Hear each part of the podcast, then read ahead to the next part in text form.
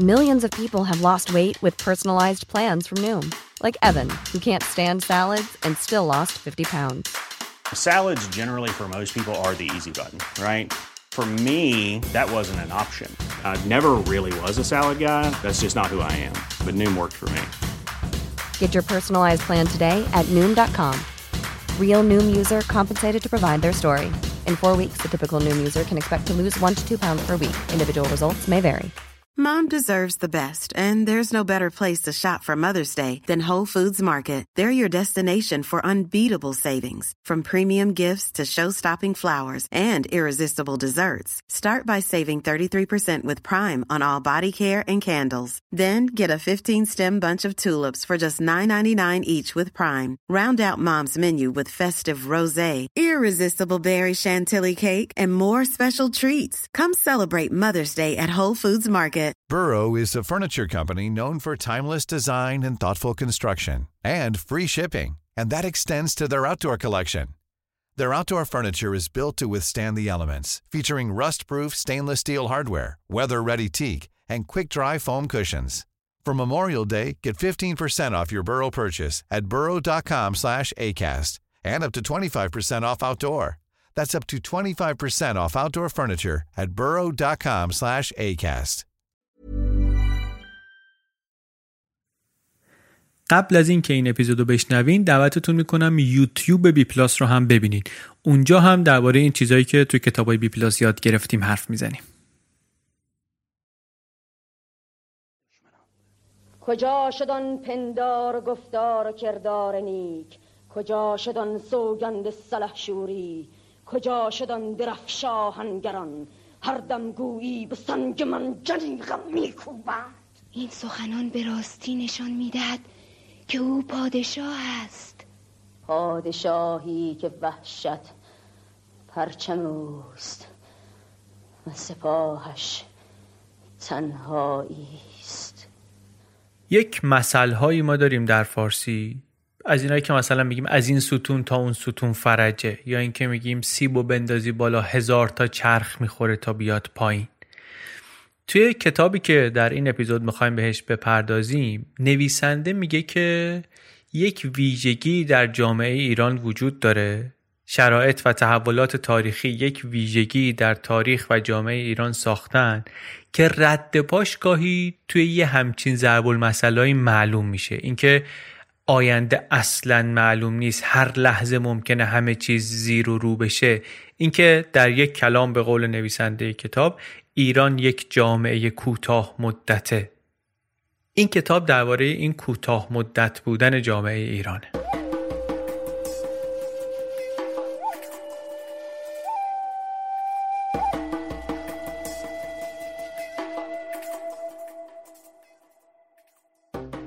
سلام. این اپیزود 34 روم پادکست بی پلاسه و در بهمن 98 منتشر میشه.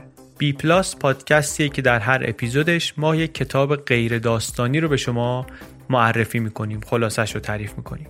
من هم علی بندری هستم.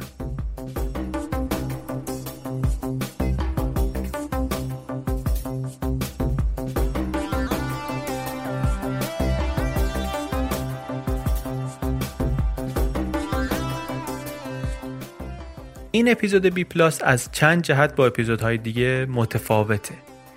اولا اینکه ما تو این اپیزود یک نظریه رو توضیح میدیم مستقیم یک کتاب رو خلاصه نمی چیزی که داریم تعریف می‌کنیم برداشتمونه از کتاب ها و مقاله های مختلفی که در این زمینه خوندیم. ضمن اینکه اولین بار هم هست که ما داریم سراغ کتابی میریم که معلفش ایرانیه. کتاب رو همایون کاتوزیان آقای هما کاتوزیان نوشته اقتصاددان تاریخنگار و پژوهشگر علوم سیاسی که بیشتر زمینه تحقیقش مربوط بوده به مسائل ایران. در سال 2004 مقاله ایشون نوشت منتشر کرد در میدلیست و تحلیل کرد شرایط ایران رو زیل نظریه ایران جامعه کوتاه مدت. بعدا مقالات دیگری هم در همین موضوع نوشت. آقای عبدالله کوسری هم سه تا یا چهار تا از این مقاله ها رو مجموعا ترجمه کرد در یک کتابی به نام ایران جامعه کوتاه مدت و نشر نی منتشرش کرد. بعد نظریه آمد و روش صحبت شد و بحث شد و اشکال کردن و پرسش مطرح کردن و اینها. کاتوزیان هم یه مقدار بازنگری انجام داد جواب داد به یک سری از پرسش ها تکمیل کرد یه بخشهایی از نظریه رو در کتاب های دیگری از جمله کتاب اقتصاد سیاسی ایران. و کتاب در جستجوی جامعه بلند مدت یه خورده به اون انتقادها هم پاسخ داد. مخصوصا توی کتاب در جستجوی جامعه بلند مدت که گفتگوی آقای کاتوزیان با آقای دکتر ارغنده پور صحبت کردن یه سری سوال پرسید. آقای ارغنده پور سوالایی که مثلا آدم ها می‌پرسن کارشناسان پرسیدن درباره نظریه یا سوالایی که حالا کنجکاوی خودش بوده یه خورده بیشتر واضح شده حرف. یه خورده زوایای مختلف حرف مشخص شده. هر ستای این کتاب ها لینکش الان در صفحه از کجا بخریم در bpluspodcast.com هست. اگه خود اون مقاله ای رو که نظریه توضیح میده می‌خواین بخونین اون کتاب ایران جامعه کوتاه مدت در واقع مقاله رو داره. اگر هم یه مقدار پاسخ به پرسش ها و جوانب دیگر نظریه و اینها رو می‌خوایم بدونین به نظرم اون دو کتاب دیگه هم لازمن هم خیلی کمک کننده هر سه تا کتاب رو نشر نی منتشر کرده. خیلی هم خوشحالیم که با نی همکاری می‌کنیم. هم لینک خریدش رو توی توضیحات اپیزود می‌ذاریم هم در صفحه از کجا بخریم. اونجا هم باز همکارای جدید داریم کتاب فروشی های جدیدی هم اضافه کردیم. همه کتابایی رو که در بی پلاس معرفی کردیم این کتاب فروشی ها دارن. همه کتابایی که ترجمه شده و در بازار ایران هست. همکاری های هم هست. اینها که ازشون واقعا خیلی راضیم خیلی دوست داریم که این همکاری ها رو ادامه بدیم و گسترش بدیم.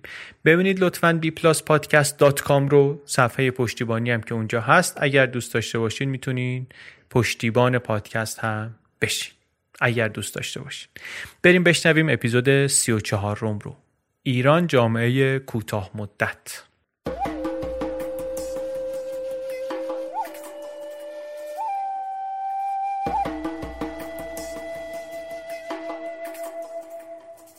توی کتابایی که ما تا حالا در بی پلاس ازشون حرف زدیم دو تا کتاب بودن که مستقیم به این سوال کلی می پرداختن که چرا بعضی از کشورها پیشرفته هستند و بعضی ها نیستن.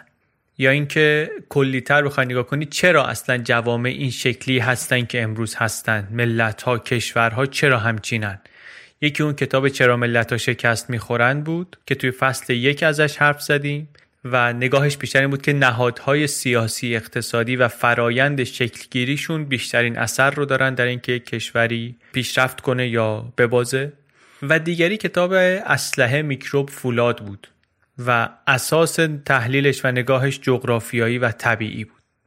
سوال سوال مهمیه سوال جذابیه برای من. از جمله سوالایی که تو ذهنم زیاد آمده و هست. و براش کتاب زیاد می‌خونم خلاصه.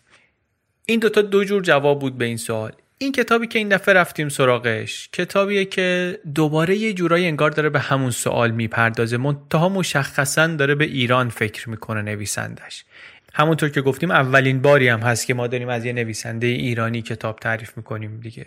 کتابی که اصلش به فارسی نوشته شده. کتابم درسته ما یک کتاب رو انتخاب کردیم به عنوان نماینده این نظریه ولی آقای کاتوزیان این نظریش رو در کتابهای مختلفی نوشته و توضیح داده و بستش داده. توی بیشتر نوشتهاش اصلا میشه یه اشاره به این تحلیل تاریخیش پیدا کرد. منتها مرجع اصلی ما همون کتاب ایران جامعه کوتاه مدته که مجموعه مقالاتیه. ولی برای نوشتن متن این اپیزود به نوشته های دیگر و مصاحبه های دیگر و کتاب های دیگر کاتوزیانم مراجعه کردیم نگاه کردیم و مثل همیشه امیدوارم هستیم که امانتدار خوبی باشیم برای حرف نویسنده دیگه. یعنی امیدواریم که درست فهمیده باشیم حرف و از این طرف درست بتونیم منتقل کنیم. چیه حرف آقای کاتوزیان؟ میگه که آقا ایران جامعه است کوتاه مدت. یعنی چی؟ یعنی تغییرات هر چقدر هم که اساسی باشن اینجا کوتاه مدتن. چون که چهارچوب قانونی تثبیت شده ای وجود نداره در ایران. نه اینکه الان وجود نداره قبلا هم نبوده. جامعه برای اینکه دراز مدت بشه تداوم داشته باشه باید نهادهاش تداوم داشته باشن. رویه هاش باید دوام داشته باشن. و چون در ایران چنین نبوده برای همین اسم جامعه ایران رو ایشون می‌ذاره جامعه کوتاه مدت. سوال همونطور که گفتم سوالیه که خیلی از ما اتفاقا بهش فکر کردیم اینکه چرا وضع ما اینیه که هست. و جوابی هم که نویسنده داره یا تحلیلی هم که نویسنده داره از اون تحلیل هایی از اون حرفایی که سالهاست داره چکشکاری میشه روش خیلی حرف زده شده جواب دادن ایراد گرفتن نویسنده جواب داده و برای همین میشه از توش چیزهای زیادی یاد گرفت. از دنبال کردن بحثش میشه چیزهای خوبی یاد گرفت. واقعا هم اگه ما یه روزگاری بخوایم از این فضای بیمار توطعه و تئوری توطعه و اینها بیایم بیرون از جمله چیزهایی که لازممون میشه همینه که بتونیم سوالهای مهم جلومون رو به بحث بگذاریم سوالهای تاریخی مهم رو به بحث بگذاریم صاحبان فکر رو دعوت کنیم به گفتگو ازشون بخوایم که دقیق صحبت کنن ازشون بخوایم که در چارچوب صحبت کنن و ما هم دقیق بهشون گوش بدیم ازشون دقیق بپرسیم و کم کم یاد بگیریم با هم میایم جلو. میگه آقای کاتوزیان که من وقتی که به تاریخ ایران نگاه می‌کنم مخصوصا در مقایسه با جوامع اروپایی که جوامعی که حکومت قانون و دموکراسی و توسعه توشون زودتر و پیشتر و بیشتر شکل گرفته دیگه. میگه اینا رو که نگاه می‌کنم بعضی از ویژگی هایی در جامعه و تاریخ ایران هست که اینا به چشم میاد. سه تا ویژگی سه تا تفاوت کلی میگه من می‌بینم. و در نتیجه این ستا من فکر می‌کنم اتفاقی که افتاده این است که ایران شده جامعه کوتاه مدت. ایران دچار وضعیتی شده که من بهش می‌ذارم اسمشو جامعه کوتاه مدت. جامعه کوتاه مدت هم منظوری نیست که عمرش کمه. منظور اینه که تغییرات هر چقدرم که بنیادین باشن عمرشون کوتاهند خیلی زود ممکنه همه چی دوباره زیر و رو بشه. گاهی وقتا اصلا بهش میگه جامعه کلنگی.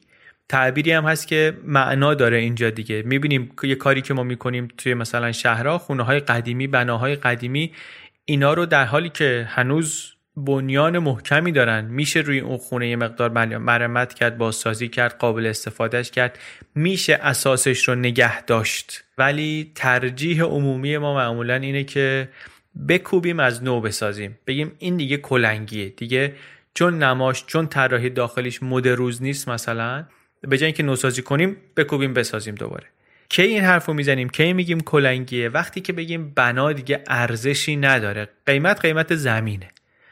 کاری که اینجا داریم می‌کنیم اینه که به جای اینکه ارزش بنای ساخته شده رو حفظ کنیم به جای اینکه مرمتش کنیم به ارزشش اضافه کنیم کلا داریم از بین میبریمش. انقدر این روند میاد جلو دیگه آپارتمان 20 ساله هم ممکنه که بگیم که وقت کوبیدنشه. یه نتیجهش هم میشه این که در دراز مدت شمایی که داریم می‌سازی میگه آقا اینه که بالاخره 20 سال دیگه می‌خوام بکوبن پس بریز بره دیگه بریز بره. این نگاه کردن رو آقای کاتوزیان میگه من در کل شعون جامعه ایرانی می‌بینم و میگه جامعه کوتاه مدتی مثل ایران همیشه در معرض این خطره که همه شعون سیاسی و اجتماعی و فرهنگی و ادبیشو بندازه با کلنگ خراب کنن بگن که اینو دیگه باید کوبید از نو ساخت. یه چیزی از اساس جدید باید بسازیم بیاریم بالا. یه کسی ممکنه اشکال کنه که بروز کردن که بد نیست بروز شدن که بد نیست. حرف درستی هم هست بد نیست. منتها شما ارزش اون بنای قدیمی رو داری نادیده می‌گیری داری از بین می‌بری. ارزش بنای قدیمی مادی طبیعتا بخش زیادیش ولی ارزش فرهنگی هم داره ارزش معنوی هم داره. یک دانشگاه یک نهاد فرهنگی یک نهاد سیاسی رو وقتی که کلنگی اعلامش می‌کنیم و میکوبیمش که از نوع چیز دیگری بسازیم به جز اون هزینه های مادی که اینجا هدر میدیم از دست رفته حساب میشه تجربه و سرمایه اجتماعی و سرمایه تجربه اجتماعی انباشت تجربه‌ای که اینجا بوده رو هم داریم میریزیم دور باهاش. نتیجهش این میشه که تاریخ جامعه ما به جای یک روند پیوسته تبدیل بشه به یک زنجیره ای از دوره های کوتاه مدت. هر کدوم این دوره های کوتاه حالا کوتاه همشون کوتاه کوتاه نیستن ولی هیچ کدوم بلند نیستن اون قدری که باید باشن. هر کدوم این دوره ها نهادهای اجتماعی دارن توشون نهادهای سیاسی دارن نهادهای فرهنگی دارن طبقات اجتماعی مختلف دارن.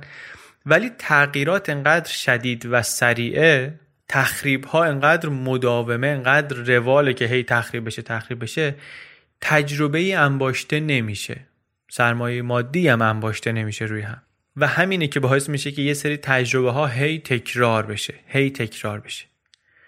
این تصویری که الان در ذهنمون ساخته شد همون چیزی که منظور آقای کاتوزیان از جامعه کوتاه مدت. حالا بریم ببینیم که چی باعث شده در نگاه آقای کاتوزیان چی باعث شده که این جامعه کوتاه مدت بشه. همه زندگی من خوابی آشفته بود. در چنین آسیای ویرانه که از پدران پدر با من رسید جز خواب آشفته چه باید دید؟ وقت بد سوار بر باد می آمد این گونه خواب را در چنین دم روز که نه تاریک است و نه روشن و زمان نه به سوی روز می رود و نه به سوی شب بیگمان پیغامی است. تکاوری تک جنگی خدای تیز سنان آن بهرام پشتیبان. آن دل دهنده به من آن جگردار. آن که دیدارش زهر بر دشمن می ترکاند بر باره که هر می رفت و با گردش درفش راه را نشانم می‌داد. تا آن باد تیر پیدا شد آن دیو باد خیزنده آن لجام گسست بیمهار و خاک در چشم من شد. توی اون مقاله ایران جامعه کوتاه مدت سه تا ویژگی رو سه تا عامل رو برای ایجاد این وضعیت معرفی می‌کنه کاتوزیان و میگه در سرتاسر سر تاریخ ایران ما این ستا رو می‌تونیم ببینیم. یک مسئله جانشینی حکام مسئله مشروعیت و جانشینی حکام. دو مسئله بیاعتباری جان و مال. و سه مسئله مشکل انباشت و توسعه مشروعیت و جانشینی حکام بیاعتباری جان و مال انباشت و توسعه. حالا توضیح میدیم یکی یکی منظورش چیه و یعنی چی اینا جانشینی حکام خیلی کارت جالبیه. میگه که یکی از معضلات بزرگ در طول تاریخ ایران این بوده که آقا این الان بمیره بعدی کی می‌خواد بشه؟ که از کجا می‌خواد بیاد؟ خیلی خون ریخته شده در طول تاریخ ایران. به خاطر اینکه معلوم نبوده جانشین شاه کی می‌خواد باشه. در مقابلش مقایسه‌ای در تاریخ اروپا در دولت‌های فئودالی و همچنین در سلطنت‌های مطلقه قانون قانون اینکه مثلا فرزند ارشد جایگزین شاه بشه یا اینکه نزدیکترین خیشاوند جایگزین شاه بشه تقریبا همیشه برقرار بوده. چه برای حکومت یعنی چه در حاکمیت و چه درباره ثروت و اموال و اینها.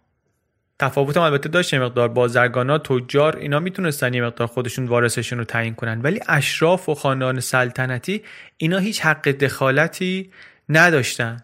به خاطر اینکه اصلا بقای طبقه اشراف بقای آریستوکراسی به همین قانون بوده. به همین بوده که آقا کارش نمیشه کرد. معلومه دیگه جانشین این کی میشه. نفر بعدی معلومه. بعدی که هیچی. تا چند ردیف بعدش هم معلومه. حتی یه جایی مثل لهستان رو میگه. میگه اونجا سنت انتخاب پادشاه وجود داشت. و انتخابش هم صرفا از میان خاندان سلطنتی بود خاندان سلطنتی یا خانواده های اشراف با سابقه. ولی یه مثال خیلی جالب می‌زنه. میگه که اوایل دهه 1570 میلادی یه آقایی رو انتخاب کردن نزدیکترین فرد بود به پادشاه لهستان. اینو انتخابش کردن که بیاد بشه پادشاه. داشت میومد وسط راه بهش گفتن که برادرت که پادشاه فرانسه بوده مرد. اینم برگشت فرانسه اونجا شد پادشاه فرانسه. منتها اتفاقی نبود اینا. واقعا مشخص بود طبق قانون که اگر که اون بمیره این میشه پادشاه. البته منظوری نیست که شرایط همونطوری که بوده مونده ها. خیلی چیزا عوض شده. قدرت کلیسا مثلا کم شد دیگه. بعد از جنبش اصلاح دینی خیلی کم شد به تدریج. ولی برای تثبیت پادشاهی همچنان لازم بود قدرت کلیسا. چه در دولت های فئودال چه در سلطنت های مطلقه. قدرت شاه. هم از نقش کلیسا متأثر بود و هم از طبقه اشراف. اشراف البته کم کم قدرتشون کم شد و کم شد منتقل شد این به طبقه بازرگان به برجوها ولی قانون ثابت بود قانون تخطی ناپذیر بود قانون جانشینی. همونطوری که بود اجرا شد. در مقام مقایسه بیایم ببینیم در ایران چطوری بود وضعیت جانشینی. در ایران هیچ قانون تثبیت شده ای هیچ قانون تخطی ناپذیری برای جانشینی وجود نداشت. یعنی قابل پیش بینی نبود. تا حاکم فعلی نمیمرد معلوم نمی‌شد جانشین کیه.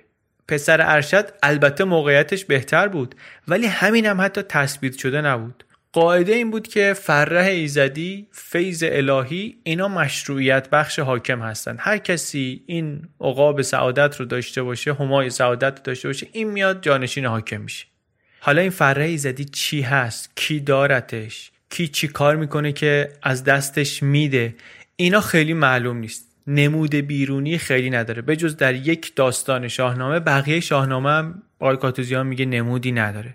فقط یه جا هست در داستان اردشیر میگه که اردشیر پسر بابک که امپراتوری ساسانی رو بنیان گذاشته میگه که اونجا فرعی زدی شکل یه میشی بود مثلا همراهش بود.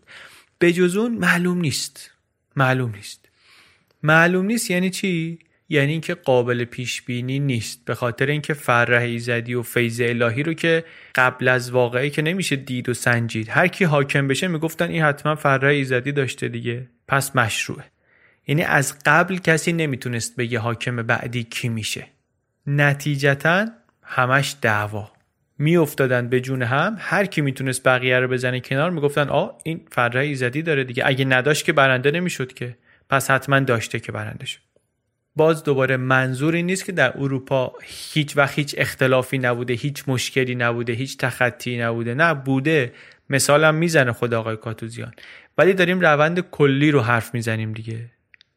بعد بجز این که معلوم نبوده کی داره کی نداره که بشه پیش بینی کرد دو تا تاثیر دیگه هم داشته. یکی اینکه وقتی قدرت حاکم به هیچ قانونی به هیچ سنتی به هیچ قید و بند زمینی محدود نمیشه اون وقت حاکم فرمانروای مطلقه.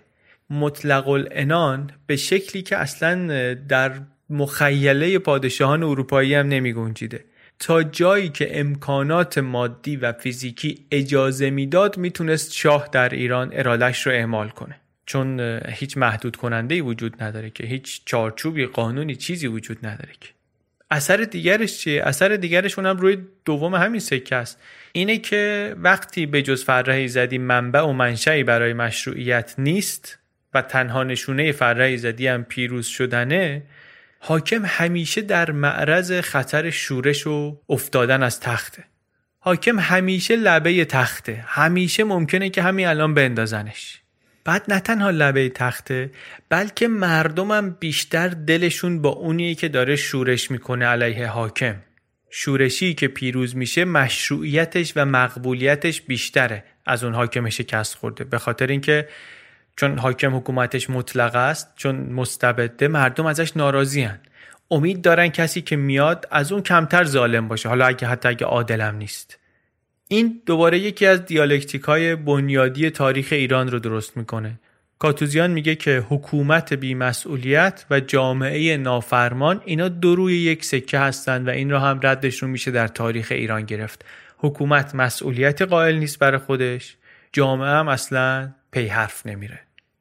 یک توضیحاتی هم میده آقای کاتوزیان درباره اینکه فکر نکنید که این فقط مربوط میشه به دوره باستان و پیش از اسلام. چون بعضیا می‌گفتن حالا اسلام که آمد یه چارچوبی داره دیگه. یک مفاهیمی هستند بر مبنای قرآن و سنت که اینا میشن همون چارچوبی که صحبت داریم می‌کنیم. رویه ها میشه بر اساس اینها و دیگه بالاخره مشروعیت حکومت یک مبنایی خواهد داشت یک مبنای مشخص دینی خواهد داشت. ولی آقای کاتوزیان میگه که نخیر درسته که قوانین اسلامی در زندگی آدم ها بوده این 1400 سال گذشته. به خیلی از جنبه های زندگی نظم داده.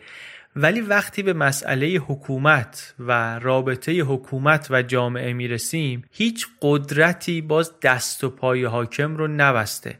یعنی باز تا جایی که امکان فیزیکی داشته حاکم تونسته در این دوره هم اعمال قدرت کنه. اون مسئله جانشینی هم همینطور مسئله جانشینی هم حل نشد. تا همین قرن 19 هم وجود داشته این مشکل. میگه عباس میرزای ولیعهد فتلی شاه که مرد می‌خواست پسر عباس میرزا رو ولیعهد بکنه فتلی شاه ولی می‌دونست پسرهای دیگه مخالفت می‌کنن. واسه همین تا جایی که می‌شد هی به تعویق انداخت قصه رو. یا مثلا میگه محمد شاه می‌خواست عباس میرزای ملکارا رو پادشاه بکنه. ولی نشد و ناصر الدین شاه شاه شد پسر دیگرش پادشاه شد. وقتی که پادشاه شد سفرای روس و انگلیس و امیر کبیر و اینا واسطه شدن که آقا این عباس میرزا رو شما کارش نداشته باش. و می‌رفت یا می‌زد کورش می‌کرد یا میکشتش. میگه حتی سفیر انگلیس وساطت کرد واسه نجات جان این ولیعهد نه ساله. نامه نوشت که آقا انصاف رو نباید فدای توهم توطعه کرد. ولی صدر اعظم در جوابش گفتش که شما ملاحظه قواعد و رسومات دولت ایران رو باید بکنی. نتیجهش چیه این قصه؟ نتیجهش اینه که اشرافی نداریم که 600 سال 700 سال بمونن در صدر باشن. اشراف چیه؟ یارو پسر شاه نمی‌دونه که حالا این شاه بیفته این کور میشه یا بیکاره یا اینکه شاه میشه. تاریخ بلند ایران به همین دلیل مجموعه ای از دورانهای کوتاه در مقایسه با جوامع اروپای غربی دیگه البته. هیچ کسی حتی وقتی که خیلی قدرت داره نمی‌تونه مطمئن باشه که واقعا قدرت داره واقعا این جایی که داره رو داره. وزیر ممکنه بیارن بکننش تو دیگ بجوشوننش. یه ملاکیه یه کسیه که خیلی مال و املاک داره. ممکن بود که دولت همینطوری بیاد مالشو بکشه بالا به راحتی. یا اون اینکه از خونه میاد بیرون نمی‌دونه شب که بخواد برگرده وزیره یا اینکه اصلا چهار شقه کردنش آویزونه از سر در دارالاماره و این ناتوانی از پیشبینی آینده ناامنی روانی ناامنی اجتماعی باعث میشه که مردم نمی‌تونن رو آینده حساب کنن. افقشون خیلی محدود میشه. استبدادی که در ایران بود پدیده عجیبی بود واقعا حتی واسه اروپایی ها. استبداد رو حالا باز جلوتر توضیح میدیم. متفاوت می‌بینه و تعریف می‌کنه از مثلا دیکتاتوری. استبداد میگه هیچ قیدی نداره اصلا. هر کاری دلش بخواد می‌تونه بکنه پادشاه. میگه یکی از سفرهای اروپایی به فتلیشا گفت قدرت شما خیلی زیاده. خیلی بیشتر از شاهان اروپاییه. فتلیشا هم گفتش که درسته قدرت شاه ایران از شاههای شما خیلی بیشتره. ولی همین شاه ایران نمی‌دونه فردا اگه بمیره کی جاش میشینه. در چنین سیستمی اون وقت تعجبی نداره که برادرکشی و پسرکشی و پدرکشی انقدر در خاندان شاهی رواج داشته باشه. پر واقعا تاریخ ما از کشتن شاهزاده ها کور کردنشون حبس کردنشون به صورت دائمی در اندرونی خیلی ماجرا هست در تاریخ. از آدمی که آدم قدرتمندی بوده در دستگاه حکومتی بعد یهو همه چیش با همه خانواده و اموال و املاک و همه چیشو بالا کشیدن. سنت وزیرکشی و نابود کردن آدمهای لایق و اینا هم که دیگه از نتایج همینه. امیر کبیر و قصهش رو همه احتمالا شنیدیم ولی فقط اون نیست زیادن از اینها. بگذریم از چارچوب حرف دور نشیم. گفتیم که سه تا ویژگی داره میگه آقای کاتوزیان برای جامعه کوتاه مدتی که جامعه ایران هست. یک مسئله جانشینی مشروعیت و جانشینی که گفتیم. حالا ببینیم که دوتای دیگه چیه. این روزها خداوند زر بودن درد سر است. که زر دارد بر جان خدا سوده نیست. آیا کسانی بیرون در کمینند و ما پیش مرگ توییم؟ بشمارید سکه های دزدی. دزد نباید باشد. راه زنان بهتر از این پولشان را خرج می کنند این ویران سرا تو را به چه کار می این تیرهای سخت. دومین ویژگی که ازش صحبت می‌کنه نتیجه مستقیم ویژگی اوله. بیاعتباری جان و مال. میگه که وقتی که حاکم نماینده خدا باشه روی زمین و هیچ پاسخگویی به هیچ کسی نداشته باشه طبیعتا کسی خارج از اراده حاکم نه حقی داره و نمی‌تونه ادعایی داشته باشه به هیچ حقی. مگر اینکه حاکم تاییدش کنه. بعدش هم حاکم اگر حقی رو خودش هم داده باشه یا تایید کرده باشه می‌تونه پس بگیره. اصلا معنی نداره اینجا بگی کسی تجاوز به حق کسی کرده. نظام اخلاقی اگه موجود بود می‌شد گفتش که فلان عمل تجاوز فلان عمل تخطیه. ولی اینجا نیست. چون نیست مالکیت خصوصی به اون معنایی که در تاریخ اروپا می‌بینیم اصلا نمی‌تونسته اینجا وجود داشته باشه. تقسیم بندی داشتیم برای اموال. املاک خاصه املاک خالصه املاک دیوانی. ولی از پادشاه تا پادشاه اینا فرق می‌کرده. بلکه حتی بعضی وقتا در زمان یه پادشاه ممکن بود ملک و دارایی رو که مال دولته پادشاه بیاد صاحب بشه. همینقدر آشفتگی همینقدر بیثباتی در نظام مالیات هم وجود داشته. این یعنی چی؟ یعنی که مالکیت شما حق شما نیست. یه مزیتیه که حاکم به شما داده و هر زمانی هم که عشقش بکشه می‌تونه از شما پسش بگیره می‌تونه سلبش کنه. فقط هم این مربوط به مال رعیت نیست بلکه جانش هم مال حاکمه متعلق به حاکمه. در تمام سطوح جامعه هم این ناامنی هست. یعنی از رعیت رعیت تا کت خدا تا پیشور تا تاجر کاسب کارگزار دولت والی حاکم حتی بعضی وقتا خود شاه. خیلی می‌بینیم در تاریخ ایران که مقامات مهم مملکتی به یه دلیل سیاسی بدون هیچ تشریفات قانونی بدون اینکه هیچ حقی برای دادخواهی براشون قائل بشن یا کشته میشن یا اموالشون مصادره میشه. باز اینجا مثالی که به ذهن میاد احتمالا مثال از بیحقی نویسنده مثالی که زده میگه و ابو نصر مشکان محترمانه هم مرد به مرگ طبیعی هم مرد. باز همه اموالش رو مصادره کردن. من صحنه که اومد تو ذهنم صحنه بود که حسنک رو آوردن نشوندن اموالش رو دارن لیست می‌کنن میگن که اینا اینا. دونه دونه دونه دونه برمیده بالا می‌کشه شاه. حتی مثال می‌زنه نویسنده از اواخر قرن 19 که به قول خودش میگه که شاه و هیئت حاکمه به این نتیجه رسیده بودن دیگه که آقا راه نجات مملکت اینه که یک حکومت منظم و با مسئولیتی مستقر باشه. ولی حتی همون موقع هم میگه مثلا فرمانده توبخانه مرد پسر سوم شاه وزیر جنگ بود کامران میزا اومد زنشو کرد تو زندان گفتش که هفتاد هزار تومن باید بدی. آخرش سی تومن گرفت رضایت داد. یعنی زورگیری در سطح عالی مملکتی. بعد میگه بقیه چنان چششون ترسید نازم و دوله بود ثروتمندترین فرمانده لشکر گفت آقا من همه اموالم رو وقف کردم. یا میگه میرزا محمود خان حکیم الملک این پزشک مزفر شاه بوده می‌گفتن دو میلیون تومن ثروت جمع کرده بوده. بعد مرد که مرگش هم تازه یه مقدار مشکوک بود می‌گفتن مسمومش کردن و اینا. مرد امین و سلطان کل داراییشو بالا کشید مهرموم کرد. اینا مثالایی که کتاب می‌زنه به جز اون مثال حسنک که من گفتم اینا آدمایی که مورد غضب شاه نبودن و مورد خشم شاه نبودن اصلا. کلی هم حالا مثال هست از کسایی که غضب کرده سلطان بهشون و دیگه همه دارایی و اموالشون مصادره شده. یه حکایتی تعریف می‌کنه از راوندی میگه پسر وزیر سلطان محمد سلجوقی آمد پیش من گفت 500 هزار سکه میدم فلان کسک رو برای من بیار. فلان کسک بده من. سلطان هم گفت باش سکه ها رو بده من برات میارم. به یارو خبر دادن سری خودش رسون به سلطان گفت من 800 هزار سکه میدم پسر وزیر رو بده من. گفت باشه میدم. ماجرا مال 900 سال پیشه ولی این ماجرای فروش فروش مقام و منصب و حتی جان آدما باز دوباره تا همین اواخر قرن 19 ادامه داشته. تعریف می‌کنه کاتوزیان میگه سال 1890 میلادی حاکم فارس می‌خواسته 100 هزار تومن بده به شاه 30 هزار تومن بده به امین و سلطان قوام الملک رو که بزرگترین مالک فارس بوده بخره. مالک فارس رو می‌خواسته بخره. یعنی اختیار جان و مالش رو بگیره دست خودش. یعنی چی؟ منظورمون از این لطیف خاطرهایی که تعریف می‌کنیم چیه؟ اینکه جان و مال رعیت اعتباری نداشت. من چه بگویم ای مردان؟ شوهرم مردی پریشان است. آسیابانی که جز شور بختی برای خود چیزی در آسیایش آرد نکرد. مردی پشیمان از مردی که در سرمای سرد و گرمای گرم جز آه و عرق بهره نداشت. این چنین از شوهر من که شما اینک به شمشیرتان نویدش می‌دهید. ما چه داریم؟ جز بامی رو به ویرانی جز سنگی قرنده که بر گرد خیش میگردد.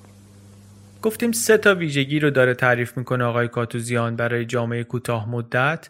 یکی مسئله جانشینی و مشروعیت که هیچ مبنای تثبیت شده ای نداشته. دو اینکه جان و مال آدما بی اعتبار بوده که خودش این مقدار منجر از همون مسئله اول و جانشینی و مشروعیت و اینهاست.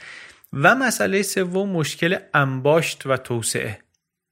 انباشت و توسعه. حرف چیه اینجا؟ میگه که درباره انقلاب صنعتی که حرف می‌زنن یه حرفی هست که همه روش توافق دارن. میگن که انقلاب صنعتی نتیجه انباشت دراز مدت سرمایه بود. هم سرمایه تجاری هم سرمایه صنعتی. سرمایه تجاری اگر انباشته نمی‌شد رو هم بازارا بزرگ نمی شدن تجارت خارجی گسترش پیدا نمی کرد سرمایه صنعتی هم همینطور. اونم اگر انباشته نمی‌شد کالاهای جدید تولید نمی شدن کالاهای جدید همون چیزی که بعد باعث شد اختراعات تازه بیاد ابداعاتی بیاد در کشاورزی در صنعت. اینا نتیجه اون انباشته. انباشت سرمایه یه معلفه ضروری بود که حاضر بود واقعا. هر جایی که انقلاب صنعتی رو می‌تونیم ببینیم در انگلستان که اونجا شروع شد انقلاب صنعتی یا در آلمان و اتریش یا در روسیه و اروپای شرقی تو هر کدوم از این دسته ها که نگاه بکنیم انباشت سرمایه در یک دوره طولانی نهایتا منجر شد به انقلاب صنعتی. حالا چه این انباشت سرمایه مثل انگلستان در بنگاه های اقتصادی باشه چه در بانک ها باشه مثل آلمان و اتریش؟ سرمایه در بانک ها جمع شد. فرایند صنعتی شدن رو تأمین کرد در نظر مالی. چه اینکه در دولت ها باشه مثل روسیه و اروپای شرقی سرمایه یه جایی جمع شد که منجر شد به صنعتی شدن. بنگاه اقتصادی برای اینکه کارش رو بتونه گسترش بده باید از درآمدش بتونه پسنداز کنه باید بتونه سرمایه جمع کنه. صنعت اگر می‌تونه که جلو بره توسعه پیدا بکنه به خاطر اینه که قبلا سرمایه جمع شده پسنداز شده. سرمایه رو حالا کجا میشه پسنداز کرد؟ کی میشه مداوم و طولانی مدت سرمایه پسنداز کرد؟ در یه جامعه ای که شما همش نگران نیسته که یکی بیاد قارت کنه بره یکی بیاد مصادره کنه ببره. حتی در اروپا هم وقتی انباشت سرمایه جدی شد که شهرها بزرگ شدن و دیگه نگران نبودن که فئوداله بیاد یه چنگولی بندازه همه رو بکشه ببره. بعدا هم رونسانس شد سلطنت قدرتش بیشتر شد طبقات بازرگان و تجار حمایت بیشتری ازشون شد و سرمایه دیگه راحتتر و با خیال راحتتری جمع شد و انباشت سرمایه مسیر رو باز کرد برای ابداع و نوآوری و اون چیزی که بعدا منجر شد به صنعتی شدن. تو ایران چرا همچین نشد؟ در ایران هم بالاخره یا در ایران یا جوامعی مثل ایران دورانی ثروتمند بودند و تکنولوژی هم که داشتن تکنولوژی بالایی بود مثلا در اوایل قرون وسطا. چرا این انباشت سرمایه رخ نداد؟ نویسنده میگه به نظر من این نیست که به خاطر اخلاق پروتستانا باشه مثلا اونطوری که وبر میگه یا به دلایل دیگری که خیلی های دیگه گفتن. میگه من جوابی که بهش رسیدم اینه که مالک ایرانی حقی بر املاک خودش نداشت. هر لحظه ممکن بود از دستش بگیرن. چه وقتی زنده بود چه بعد از مرگش. در اروپا چه سرمایهدار چه فئودال اینا یه حق خدش ناپذیری داشتن بر اموالشون. منتها تو ایران یارو میگفتش که هر آن ممکنه بیان ازم بگیرن. نتیجه ای که کاتوزیان می‌گیره اینه که میگه که این کوتاه مدت بودن جامعه و این ساختار نداشتن جامعه اینا در طول زمان هر کدوم باعث دیگری شدن. یعنی کوتاه مدت بودن هم علت فقدان ساختار هم معلولشه. ساختار چرا نداشتیم؟ به خاطر اینکه حکومت استبدادی بوده. استبدادی هم یکم بالاتر اشاره کردیم. فرق می‌کنه با حکومت مطلقه با حکومت دیکتاتوری. میگه اصلا این استبداد یه ویژگی جامعه ایرانیه. این همون دیکتاتوری نیست. به خاطر اینکه هیچ قاعده و قانونی اینجا نیست که دولت بهش پایبند باشه دولت مستبد بهش پایبند باشه. حتی سنت ریشهداری نیست که بگی باید رعایت بشه. واسه همینه که شاه بشکم می‌زد وزیر رو می‌کردن تو قابلمه. تنها چیزی که حد می‌گذاره برای پادشاه قدرت خودشه. هر کاری بخواد می‌تونه بکنه به تا اینکه زورش برسه به شرط اینکه قدرتشو داشته باشه. فرقی هم میگه نمی‌کنه چه پیش از اسلام چه بعد از اسلام. قدرت دولت مقید نبوده هیچ وقت. یک علت دیگری که میاره برای اینکه انباشت سرمایه اتفاق نیفتاده در ایران جغرافیایی. میگه سرزمین کم آب بوده آبادی ها از هم دور بودن. واسه همین هر آبادی خودکفا بوده. هر کسی قدر مصرف خودش تولید می‌کرده. مازاد تولیدی نبوده که بخواد مثلا جمع بشه. چیزی انباشته نمی‌شده. اگرم مازادی وجود داشته خیلی کم بوده. به درد اینکه کسی قدرتمند بشه نمیخورده. فقط وقتی اثرش معلوم بوده که یه کسی که قویه مثلا یه قشون نظامی داره می‌تونه حرکت کنه بین این آبادیا بیاد به چرخ خراج بگیره این مازادای اینا رو جمع کنه بریزه رو هم اون موقع مثلا زور و قدرتش زیاد بشه. این مردمان پست نژاد به پستی خود میمانند. اینان که جز آب و نان خود دردی ندارند. پادشاه اینجا چه دید جز پلشتی و جز چهره دژم؟ این جانوران زشت خوی چار ناپذیر را بنگر که چار سازی دولتمندان و دلسوزی شاهان نیزیشان را بر مردمی نمی افزاید آی هی درشگوی کدام چار سازی؟ کدام دلسوزی؟ بزکشان را ببین. بلند تبارانی چون شما از گرده ما تسمه ها کشیده اید شما و همه یا نوجامگان نوکیسه. شما دمار از روزگار ما در آورده اید فرق من و تو یک شمشیر است که تو بر کمر بسته ای زبانت ببرد. و تو شمشیر را برای همین بسته با این چارچوب و با این توصیفاتی که می‌کنه کاتوزیان یک تحلیلی میده از تاریخ ایران. میگه که یک چرخه ای ما داریم که هی تکرار میشه یه چرخه ناراحت کننده حکومت استبدادی آشوب حکومت استبدادی. منظورش البته این نیست که تا ابد همین خواهد بودا. خودشم بارها میگه میگه من پیشگو نیستم. میگه ما کلی مصیبت کشیدیم و می‌کشیم از دست نظریه پردازان قرن 19 که می‌خواستن یه ضرب تا ته دنیا رو پیشگویی کنن من همچی خطایی میگه نمی‌کنم. نمیگم این مدار بست است. میگه من آمدم با تاریخ اروپا مقایسه کردم. دیدم که آره این قانون من نبودن شاخصه اصلی جامعه ایران بوده همیشه. همینه که غیر قابلی پیش بینی کرده جامعه رو. هم به لحاظ حقوقی هم به لحاظ اجتماعی.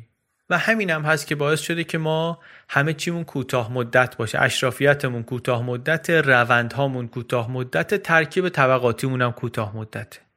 نتیجتا هی استبداد میشه بعد جمع میشه یه مدتی هرج و مرج میشه بعد دوباره استبداد میشه بعد دوباره هرج و مرج میشه. هرج و مرج کجا میاد؟ هرج و مرج اینجا میاد که وقتی که اون چارچوب قانونی اون بنیان وجود نداره حتی وقتی که استبداد نیست هم تضادهایی که هستن تضادهای آشتی ناپذیری که هستن باعث میشن که مثل خیلی از دوره های مجلس شورای ملی هی میاد که نخست وزیر می‌کنه بعد انقدر بهش فشار میاره همون مجلس که کله پا میشه بعد یکی دیگر میاره. حتی یه دوره کوتاهی در دوران رضاشاه اوایل دوران رضاشاه یه مقدار متفاوت الگو نزدیک میشه به یه دیکتاتوری یه نظمی حاکم میشه یه روالی شکل می‌گیره. ولی بعد دوباره طبق عادت دیرینه جامعه سر می‌خوره به سمت استبداد. تفاوتش اینجا معلوم میشه که رضا می‌گیره دوباره همه رو یا می‌کشه یا تبعید می‌کنه. نفر دوم مملکت رو می‌گیره سرشو می‌کنه زیر آب. یا در دوره محمد رضا شاه هم همینطور. یه دوره هرج و مرجه بعد می‌رسه به انقلاب سفید میره تو دوران استبدادی. بگذاریم فکر می‌کنم که اصل حرف رو اونطوری که متوجه شده بودیم و فکر می‌کنیم در حوصله این اپیزود پادکست هست گفتیم. نظریه کاتوزیان اینه که در مقایسه با جوامع اروپایی جامعه ایران یک جامعه است کوتاه مدت که چون چهارچوب قانونی سفت و تثبیت شده این نداره تغییرات هر چقدرم که بنیادی باشن توش پایدار نیستن. تو پاک ما را دست انداخته ای. این شوخی نامردان است که امید می‌دهند و سپس باز پس می‌گیرند و بر نامید شدگان از ته دل میخندند. کی از ته دل به ما میخندی؟ از خندیدن به ما چه سود؟ دنیاست که به من میخندد. ناله نکن ناله نکن.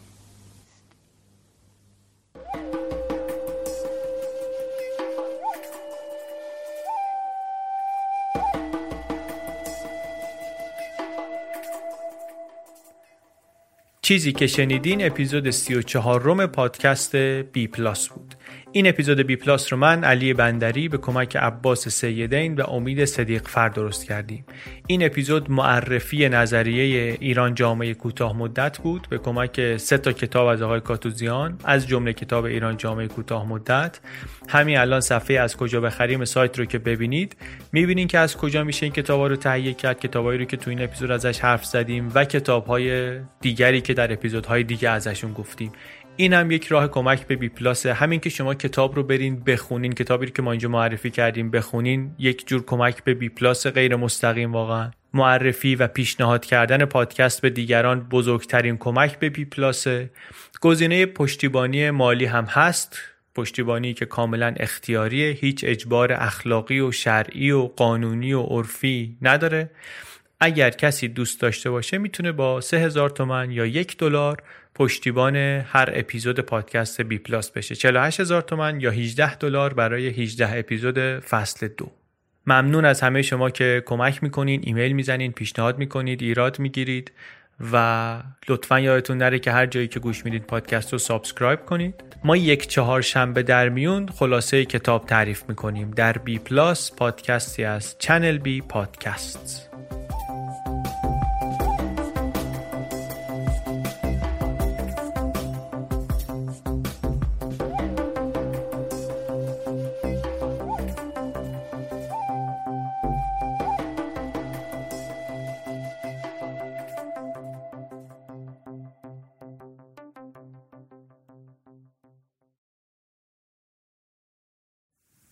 امیدوارم که این اپیزود رو پسندیده باشین. همونطوری که اول اپیزود هم گفتم ما یوتیوب بی پلاس رو هم فعالتر کردیم. یعنی من دیدم که یه کتابایی رو که توی پادکست کار کردیم من دوست دارم یا لازم دارم که دوباره برم سراغشون یا با یه سوال مشخصتر یه جای کتاب رو می‌خوام دوباره بخونم ازش کمک بگیرم. بعد گفتم که بیام چیزایی رو که اینطوری پیدا می‌کنم مرتب بگم در یه ویدیوهای کوتاه ده دقیقه‌ای بذارم در یوتیوب بی پلاس.